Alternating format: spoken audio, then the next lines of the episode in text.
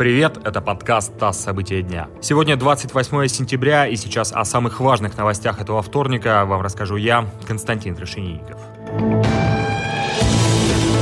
В России новый абсолютный максимум умерших из-за коронавируса. 852 человека за сутки. Больше всего в Петербурге, Свердловской области и Краснодарском крае. Доля заразившихся ковидом с начала пандемии превысила 5% населения, то есть заразился каждый 20 россиянин. За последние сутки больше всего заболевших в Петербурге, Самарской, Воронежской и Нижегородской областях. В некоторых регионах снова усиливают антиковидные меры. В Перском крае вводят QR-коды для посещения массовых мероприятий, в Удмуртии закроют фудкорты и запретят невакцинированным посещать культурные заведения. В Саратовской области приостановили плановую госпитализацию, а в Башкирии – диспансеризацию.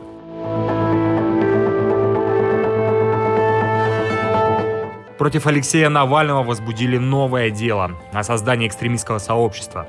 Таким был признан в России Фонд борьбы с коррупцией. По версии Следственного комитета, фонд был учрежден не позднее 2014 года для осуществления экстремистской деятельности. Ее целью было изменение основ конституционного строя в России и подрыв ее общественной безопасности. Кроме Навального, по делу проходят также его соратники, в том числе Леонид Волков, Иван Жданов и Любовь Соболь. Большинство фигурантов покинули страну. ekranu. Венгрия вызвала посла Украины из-за заявлений ее властей о сделке Будапешта с российским «Газпромом». Речь о новом долгосрочном контракте на поставку газа в обход Украины. Украина заявила о подрыве ее национальной безопасности и намерена обратиться в Еврокомиссию, чтобы там дали оценку соглашения. Будапешт назвал действия украинского правительства возмутительными и нарушением суверенитета Венгрии. По данным постпреда России при Евросоюзе Владимира Чижова, Венгрия до подписания контракта согласовала согласовала его детали с Еврокомиссией.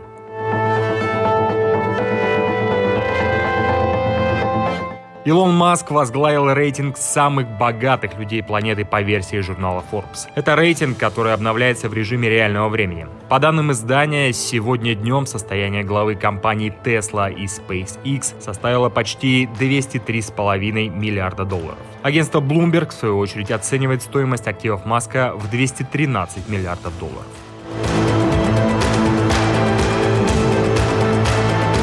Вы слушали подкаст «ТАСС. События дня». Эти и другие новости читайте на нашем сайте и в наших соцсетях.